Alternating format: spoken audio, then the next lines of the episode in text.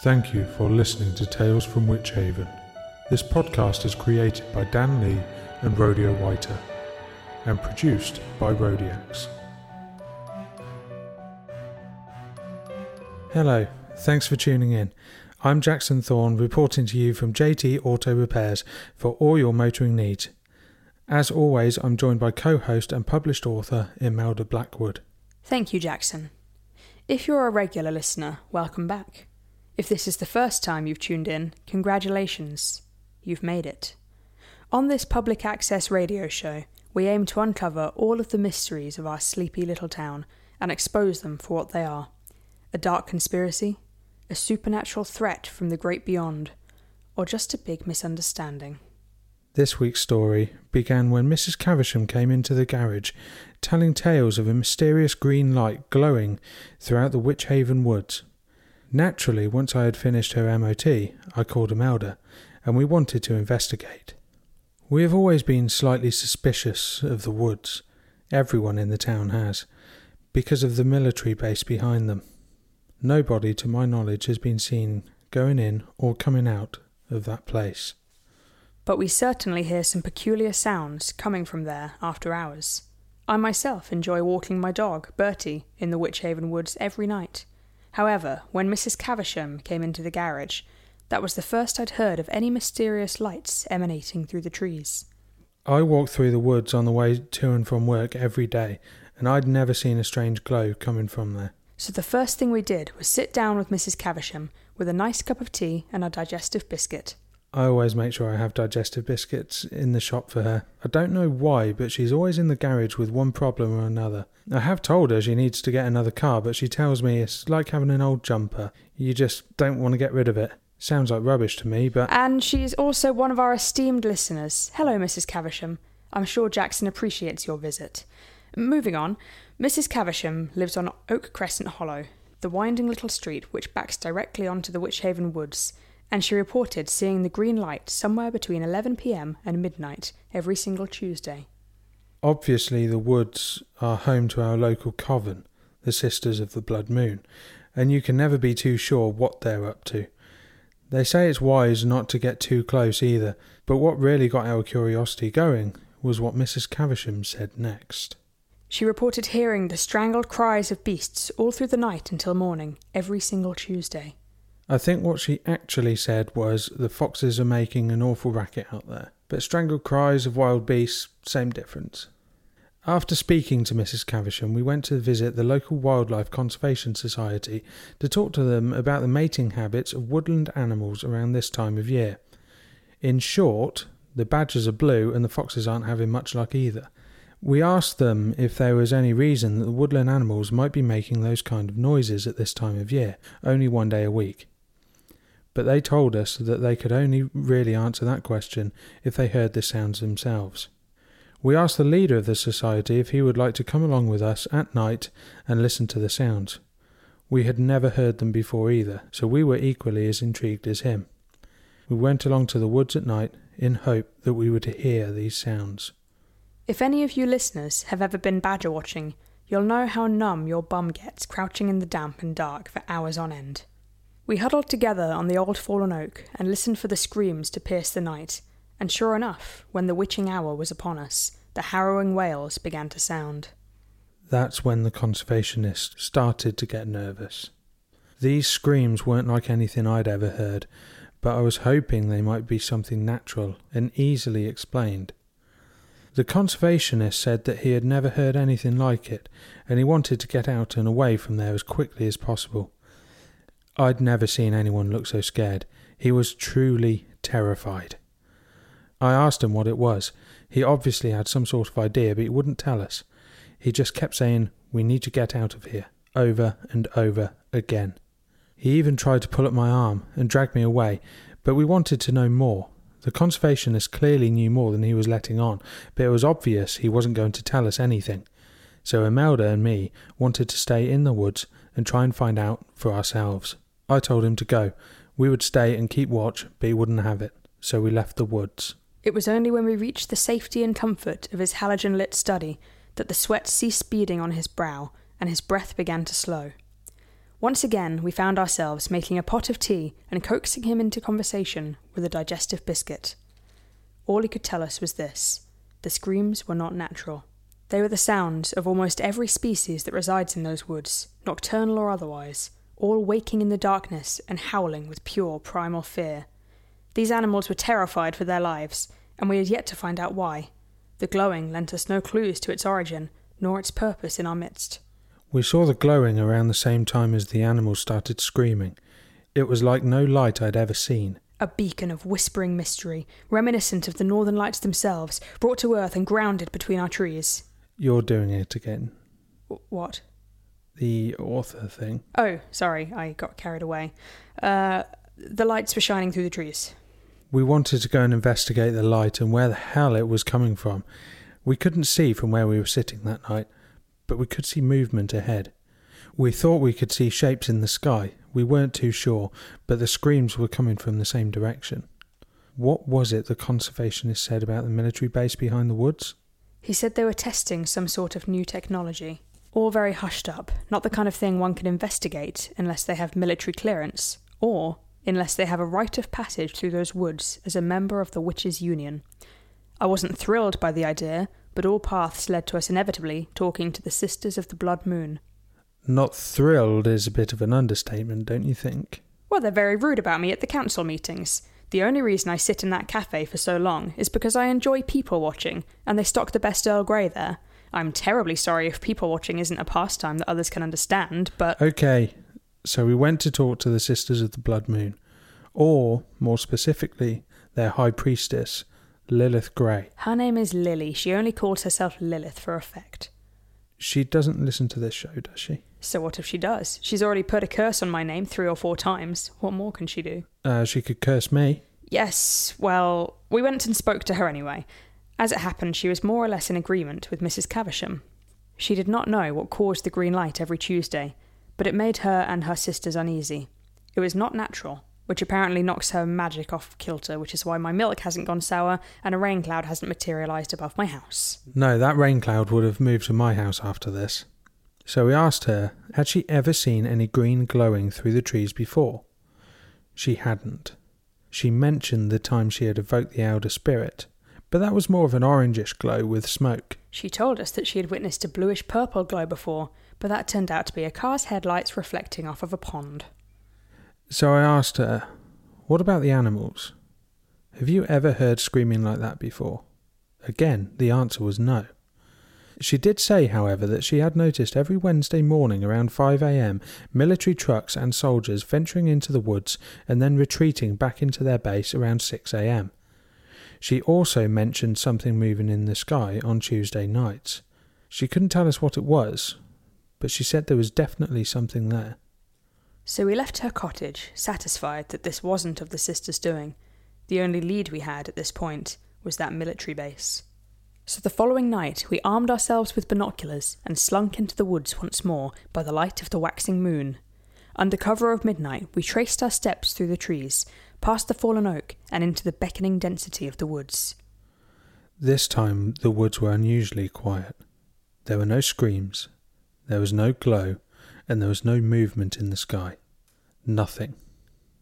As we trudged upon the pine strewn ground, an uneasy feeling crept its way inside of us. We both felt it. Like some great unnatural force was compelling the very trees into sickness. There was a high breeze rustling through the leaves, causing fleeting shadows to flit like spectres across the underearth where we walked. We knew that we were getting close, because the feeling in the pits of our stomach only hardened with each step. It is common knowledge that our Wytch Haven woods are special. They are not like ordinary woods, filled with quietly bumbling hedgehogs that splatter on the roadsides. Our woods have a certain quality to them, a deeper resonance, and every creature that finds its home between those trees is a part of it. Jackson and I, like so many of you listeners, grown on Wytch Haven soil, are no different. The trees were warning us of danger. We didn't want to carry on, but we knew we had to. We had to find out what the hell was going on in these woods.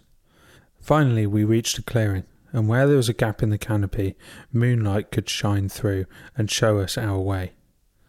At first, we didn't see it. It was standing so still. At the centre of the clearing was a deer. Imelda pointed it out to me and told me to stand still. She didn't want to scare it away, so we stopped at the edge of the tree line and watched. The deer walked towards us, a brilliant stag adorned with moon dipped antlers that pointed proudly to the sky. There were endless stars that night. It walked towards us, whether out of curiosity or allured by our scent, untainted by whatever poison had doused the earth in the woods. And as it stepped even closer, cold sweat beading on our brows in the humidity of the night, it opened its third eye and looked at us thrice. We both jumped backwards, didn't we? And I fell back, tripping over a tree root or something, and ended up on my ass. The sound of the fall scared away the deer, but I noticed that the leaves on the edge of the tree line had been scorched. Even some of the branches were burnt away. The deer scarpered, but our eyes, now adjusted to the gloom, could see that there were deep furrows in the earth, caterpillar tracks, leading into the clearing and out again in the same direction. This made sense with what Lilith had said about Lily. Hmm. This made sense with what Lily said about the military truck going into the woods the morning after. But what were they doing here? And more importantly, why were those tree branches scorched? Once Jackson had dusted himself off, we followed the tracks, desperately trying to mute our footsteps as we drew ever closer to the military base. As we approached, the sounds of industry hung stagnantly in the air, the gyrating of machinery cutting through the night and drowning out the voices of the forest. We reached a chain link fence. We could see some activity, but we weren't close enough to completely understand what was going on. I wish we'd have taken cutters with us now. It's probably not such a good idea breaking into a secret military base at night. We had to get in there somehow. We needed to know what was going on. We knew we wouldn't be getting in that night, so we watched from the trees for a little while, and then decided to call it a night when Imelda started to fall asleep on my shoulder. I knew I shouldn't have switched to decaf. We retraced our steps through the forest and out to Mrs. Caversham's road, Oakcrest Hollow. My head was reeling by the time it hit my pillow. We were at a dead end, so we decided to take the next day off to review our course of action. And I had an exhaustive fit, and a few other things. So I decided to go for a pot of tea at my usual haunt, the Crooked Kettle. I sat in my usual seat and pondered on our situation. Often, when I'm facing a challenging section in a novel, I find the best way to overcome it is to simply watch the world go by, absorbed by people's comings and goings, and let the subconscious work through the problem. However, this time, I did not need to rely on my subconscious. At around noon, two tall gentlemen with matching crew cuts walked in. This struck me as unusual, as I did not recall seeing these two in the town before, and two friends sharing the exact same haircut is a rarity, even among the fashion conscious. I watched them as they ordered coffee and took a table, speaking in hushed tones all the while. Luckily for me, the table they took happened to sit adjacently to the women's bathroom, so it was easy for me to surreptitiously walk past them without arousing suspicion. I first walked past at a leisurely pace, making an act of appearing away with the fairies. As I passed, I caught a brief snippet of their conversation, but it gave me enough information to confirm my theory. They were from the military base. They were discussing the amount of waste generated in some kind of process. When I had reached the bathroom door, I heard one of them utter the word woods, which confirmed beyond doubt that I had found our next clue. I hovered by the bathroom door, just inside, but propping it ajar so that I could see a sliver of the cafe just outside. The two men continued to speak in hushed tones and nurse their coffees. I was starting to worry that I had been in there too long, I might arouse suspicion, when the man directly opposite me, facing towards the bathroom door, reached into his back pocket and placed something on the table.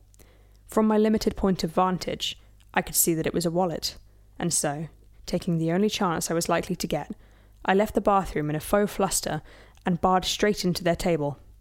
I was able to smother the wallet briefly in the folds of my cardigan and carry it away with me unnoticed. I left the two gentlemen frowning in indignance as I scurried out of the cafe. That's when you came into the shop. Right. I couldn't wait. We had to get into that base and find out what it was. First of all, what they were testing, and secondly, what was causing the screams and the glow. We waited until nightfall and then ventured through the woods one more time all the way to the chain link fence. Again we could see movement in the distance. There seemed to be only a couple of guards though, so we followed the fence and found a small gate with a card reader on the lock. This must have been a side gate, an emergency exit, I suppose, because it was only big enough to fit people through. There's no way you could get any vehicles through there. They must have forgotten about it as well. It was overgrown. But that suited us. We stripped back the plants and tried our luck on the card reader. It worked. The light flashed green, and we heard the click of the lock. We were in. I'm all for adventure, however, I was not completely thrilled at the thought of being caught breaking into a secret military base. But we'd come this far. The temptation was too great. That's true. It made sense to start with the closest office. God only knows whose office it was. Even after seeing their paperwork, I'm still not sure. We had a quick rifle through some documents, and Imelda found one with classified stamps across the top, in that classic red ink with a border around the outside. I will be honest, Wytch Haven knows me for being a mechanic, and I believe I have served this town well. But even I didn't have a clue what these documents were trying to say. Half of the engineering terminology within these pages I had never heard of, and the other half didn't make sense at all. What I could understand from these documents was defying the laws of physics. It was talking about dimensional imaging and wormhole generators, stuff from science fiction. We carried on looking around the office, but we couldn't find anything else that might explain this, so we thought we'd better move on. That's when I heard voices coming from outside the door. I put a finger to my lips and told Jackson to stay quiet. My heart was thundering in my ears. It was a wonder that the guards outside didn't hear it. They weren't saying anything of consequence. It was merely a coincidence that they had stopped outside the store. We waited for them to move on before we left the office, I had taken pictures of some of the paperwork, so rather than risk being caught, we made our way through the fence and into the forest. It still had that same sick feeling that it had the night before, but at least we wouldn't get arrested walking through it. The next day, I dropped the wallet off at the Crooked Kettle and told them I'd found it on the floor. And that evening, after the workshop was closed, Jackson and I finally had the chance to look through the pictures he had taken and try to make sense of what we had found. In short, there is no sense to be made. This is not a case we can solve, but what we have deciphered from that paperwork is that the technology is not of this world. Throughout the documents, an elusive faction is referenced, described only as the Sentinels. Their technology is beyond our comprehension. It's like nothing I'd ever seen. Somewhere, hidden within these documents, is the truth about the glowing in the woods. But again, we're at a loss. We can only speculate about what they're building on the other side of that fence and what it is that causes the animals to scream. Our only advice to you is this avoid the woods at the witching hour. More updates will follow as and when we find them. We can only hope that the people of Wytch Haven are safe from whatever resides within that base. Just before you go, we have a few community announcements. Mrs. Horace would like to remind you all that the town's vegetable fair still has no entries in the potato category. The Purple Frog will be starting their domino season a week Friday. Arthur McGregor, chairman of the Friends of the Library, will be hosting this week's book club a day early as it was due to fall on Friday the 13th. And Kevin, our local gardener, would like to remind the children of the town to keep out of the fountain and refrain from picking the apples until autumn. And just a quick note from myself. Would the person who keeps vandalising my car please either stop or come and talk to me so that we can resolve our differences? Just because I sit in public places and write things down in a notebook does not mean that I'm keeping tabs on anyone, and there's certainly no need to damage my property over such an issue. Thank you. We're coming up to witching hour now, so we'll wish you a good night, and if you're out and about tonight, don't go into the woods. Thank you for listening to Tales from Wytch Haven. This podcast was brought to you from the minds of Dan Lee and Rodeo Whiter, produced by Rodeax. If you have enjoyed your stay, please like, subscribe, and follow us as we explore more mysteries from this sleepy little town. Beware, the witching hour draws near.